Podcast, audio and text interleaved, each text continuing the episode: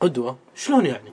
يعني الشباب الحين من يقلدون؟ من يلبسون؟ يعني بمن يتأثرون؟ لقد جعل الله سبحانه وتعالى النجوم أعلام هداية يهتدي بها الضالون في مجاهل البر والبحر. وهذا الاقتداء غريزة فطرية والطفل يتخذ من والديه مثلا قدوة ثم من معلمه وهكذا. لقد كان لكم في رسول الله أسوة حسنة لمن كان يرجو الله.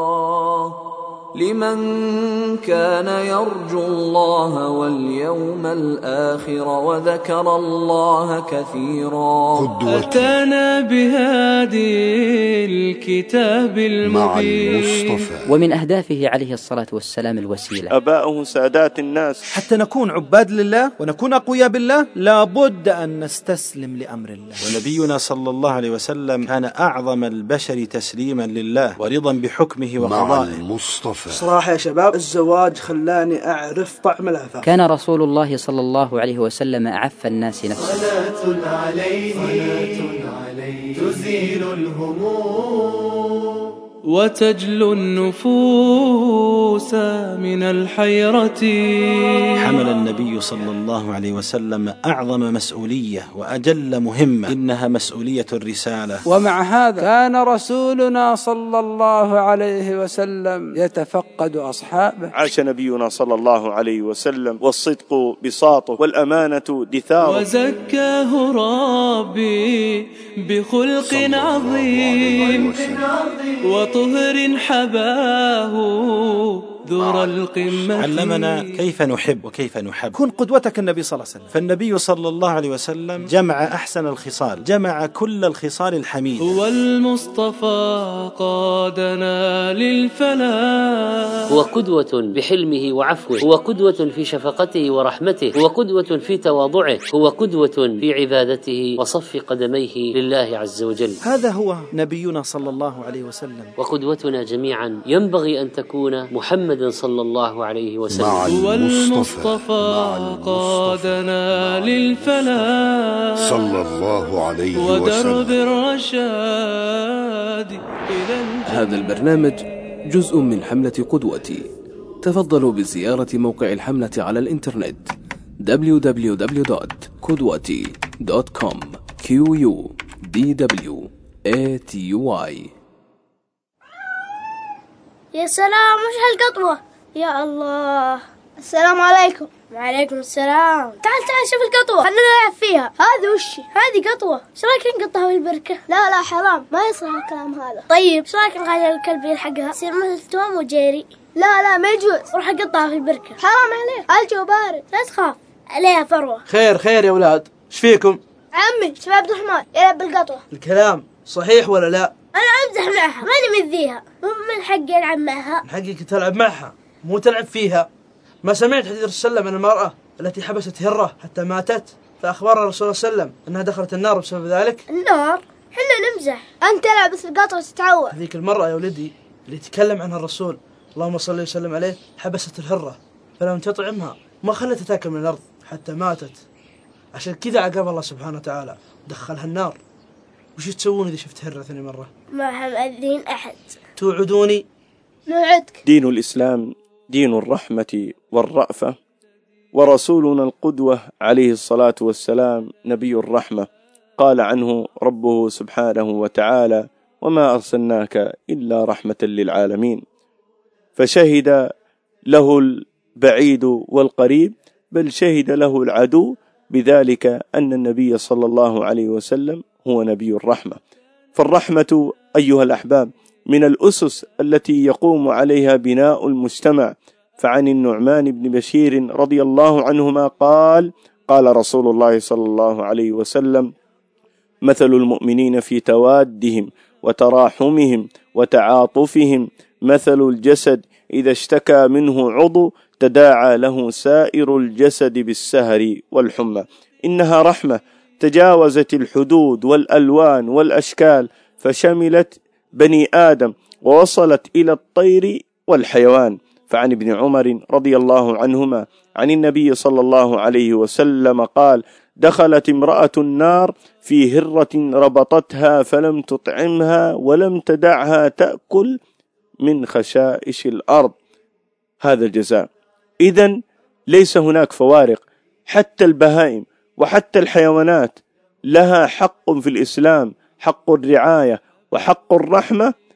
وهذا صنف من الناس. أخبرنا النبي صلى الله عليه وسلم كيف قذف بهذه المرأة في النار من أجل هرة. ثم ننظر إلى الصورة المشرقة. أيها الأحباب عندما دخلت الرحمة في قلب عبد فسقى كلب فكان جزاؤه أن دخل الجنة. يقول النبي صلى الله عليه وسلم بينما رجل يمشي بطريق اشتد به العطش فوجد بئرا فنزل فيها فشرب ثم خرج. فإذا كلب يلهث يأكل الثرى من شدة العطش. فقال الرجل لقد بلغ هذا الكلب من العطش مثل الذي كان بلغني. فنزل البئر فملأ خفه ثم أمسكها بفيه فسقى الكلب فشكر الله له فغفر له. يا الله إنها رحمة تكون متلازمة مع المسلم حتى حتى في شؤون حياته في صغيرها وكبيرها في دقيقها وجليلها لا بد أن تكون الرحمة دائرة مع المسلم في كل شؤون حياته بل حتى تعدد ذلك حتى في الذبح. قال النبي صلى الله عليه وسلم إن الله تعالى كتب الإحسان على كل شيء فإذا قتلتم فأحسنوا القتلة وإذا ذبحتم فأحسنوا الذبح وليحد أحدكم شفرته وليرح ذبيحته. رواه مسلم. وزكاه ربي بخلق عظيم صلى الله عليه وطهر وسلم. حباه ذر القمة. هو كيف تحصل على رحمة الله؟ اتباع أمره. واجتنبنا إيه؟ بالدعاء والصلاة وطلب العفو والمغفرة. تحصل عليه بالتعرض لها والتعرض لها يكون بطاعة الله عز وجل وطاعة الوالدين. والله يا أخي أسباب الرحمات كثيرة يعني. آه، الصدقه الدعاء. في طاعته في فيما أمر واجتنب ما نهى. برحمة الأيتام والمساكين والضعفاء. مخافته. بالعبادة كيف تحصل على رحمة الله سبحانه وتعالى؟ سؤال عظيم وجميل ومهم جدا. ونحن أيها الإخوة لا بد أن نستشرف هذا الأمر. لا بد أن نحاول ونحرص على أن نفوز برحمة الله سبحانه وتعالى. لأن رحمته وسعت كل شيء ومن رحمه الله سبحانه وتعالى وكتب له الرحمة فلا تسأل عن الفوز والفلاح الذي سيلقاه في الدنيا والآخرة. الفوز برحمة الله سبحانه وتعالى أول ما تكون بالتطلع إلى أسمائه سبحانه وتعالى. ومن أسمائه الرحمن الرحيم. والله سبحانه وتعالى كتب رحمته على كل شيء. فالله عز وجل رحيم يحب الرحمة. فأول شيء أن نوحد الله سبحانه وتعالى. لا يمكن أن تفوز بتوحيد الله سبحانه وتعالى وأنت تعبد غيره وأنت تشرك معه غيره. لابد أن لا يوجد في قلبك إلا الله سبحانه وتعالى. لا تستعين إلا به ولا تدعو إلا هو ولا تسأل غيره. هو الخالق هو المدبر هو الرازق فلا ترجو شيء إلا من الله سبحانه وتعالى. ثانيا أن الله سبحانه وتعالى جعل هناك وسائل وطرق لنيل رحمته. أخبرنا بها في كتابه العزيز وعلى سنة نبيه صلى الله عليه وسلم. فأرشدنا هذا الكتاب وأرشدنا هذا النبي الكريم إلى طرق ووسائل الوصول إلى رحمة الله سبحانه وتعالى. فتتبعها وتمسك بها وتمثلها. ومن هذه الوسائل مثلا أن الله عز وجل كتب الرحمة على كل شيء. فأنت تبحث عن كل محبوبات الله سبحانه وتعالى فتأتيها. والله عز وجل يحب الرحماء الذين يرحمون الخلق. فإذا رحمت الخلق فزت برحمة الله سبحانه وتعالى. بل إن الله سبحانه وتعالى يحب الذين يرحمون الحيوانات. ألم تعلم عن تلك التي سقت الكلب؟ ما لها من الأجر؟ غفر الله لها. وألم تعلم عن تلك التي حبست الهرة؟ فلا هي تركتها تأكل من خشاش الأرض ولا هي أطعمتها. هذا ضد الرحمة. فالله سبحانه وتعالى أدخلها النار بسبب تعذيبها لهذه الهرة. فإذا رحمتك للناس وللحيوانات سبب من أسباب نيل رحمة الله سبحانه وتعالى. ارحموا من في الأرض يرحمكم من في السماء. هذا البرنامج جزء من حملة قدوتي.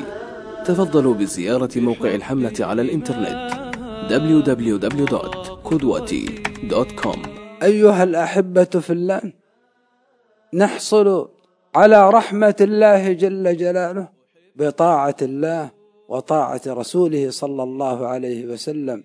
قال الله عز وجل وأطيعوا الله وأطيعوا الرسول لعلكم ترحمون نحصل على رحمة الله بقراءة القرآن والاستماع له.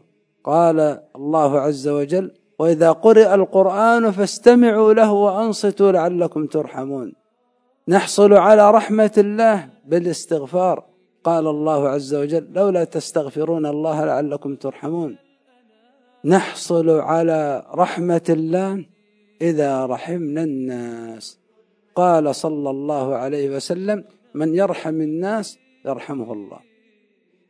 واعلموا أن رسولنا صلى الله عليه وسلم بلغ في صفة الرحمة بالناس بلغ المنتهى. قال الله عز وجل عنه فبما رحمة من الله لنت لهم ولو كنت فظا غليظ القلب لانفضوا من حولك فاعف عنهم استغفر لهم وشاورهم في الأمر. كان صلى الله عليه وسلم أرحم نبي بأمته وأرحم أب بأبنائه. وأرحم زوج بأزواجه وأرحم قائد بجنوده. لذا كان من منهج النبي صلى الله عليه وسلم كان منهجه الرفق والتيسير تطبيقا عمليا لهذه الرحمة. عن عائشة رضي الله تعالى عنها قالت ما خير رسول الله صلى الله عليه وسلم بين أمرين قط إلا أخذ أيسرهما. ما لم يكن إثما فإن كان إثما كان أبعد الناس منه. متفق عليه. وعنها رضي الله عنها أن النبي صلى الله عليه وسلم قال إن الرفق لا يكون في شيء إلا زانه ولا ينزع من شيء إلا شانه. رواه مسلم. لهذا كانت دعوته صلى الله عليه وسلم قائمة على الرحمة وعلى الرفق. عن أنس رضي الله تعالى عنه عن النبي صلى الله عليه وسلم قال يسروا ولا تعسروا وبشروا ولا تنفروا متفق عليه. أحب الرسول به أقتدي. حياتي هناء مع السنة. مع المصطفى. في السنة الثانية من الهجرة ندب رسول الله صلى الله عليه وسلم أصحابه للتعرض لقافلة قريش العائدة من الشام فخرج المسلمون في نحو ثلاثمائة وثلاثة عشر رجلا وكان معهم سبعون جملا وفرسان أو ثلاثة أفراس فحسب. ولكن لما سمعت قريش بذلك خرجت في نحو من ألف مقاتل منهم مئة فارس وستمائة دارع. ولم يعلم صلى الله عليه وسلم حين خرج أنه سيواجه مثل هذا الجمع. ولكن ليقضي الله أمرا كان مفعولا. ولقد كانت هذه المعركة مواجهة بين الحق بإيمانه وثقته والباطل بكبريائه وغطرسته ولقد ظهرت فيها رحمة الرسول صلى الله عليه وسلم بأمته. فقد أخذ في الدعاء اللهم أنشدك عهدك ووعدك. اللهم إن تهلك هذه العصابة لا تعبد في الأرض. ثم اتقدت نار الحرب وحمي القتال. وما انكشف غبار الوغى إلا بانتصار ساحق للمسلمين وقد قتل نحو سبعين من المشركين وأسر نحو سبعين وقتل أئمة الكفر وعلى رأسهم أبو جهل. وكانت هذه المعركة في اليوم السابع عشر من رمضان. حب وحسن تعامل وأمانة محمد. ثقة وبذل لا يمن عطاء. صلى الله عليه وسلم. هذا البرنامج جزء من حملة قدوتي. تفضلوا بزيارة موقع الحملة على الإنترنت. www.qudwati.com q u d w a t y. كنتم مع برنامج مع المصطفى. أحب إلي من العالمين وأهلي ومالي ومن مهجتي. كان معكم من الإعداد. محمد عبد الحليم بعاج ومن التقديم. فضيلة الشيخ عبد الله الحميد فضيلة الشيخ عبد الله الزهراني. فضيلة الشيخ عبد الله الحربي. فضيلة الشيخ أبو زيد مكي. فضيلة الشيخ عادل الجهني فضيلة الشيخ محمد صالح المنجد الأستاذ حمزة الزبيدي. الهندسة الصوتية. وائل ناجي زايد الحميري. الرؤية الفنية والإخراج. أحمد نور. تم هذا العمل في استوديوهات مجموعة زاد للإعلام. من الحيرة يحن الفؤاد.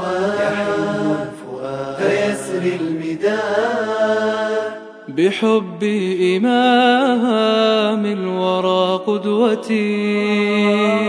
بحب إمام الورى صلى الله عليه وسلم. تم تنزيل هذه المادة من موقع نداء الإسلام www.islam-call.com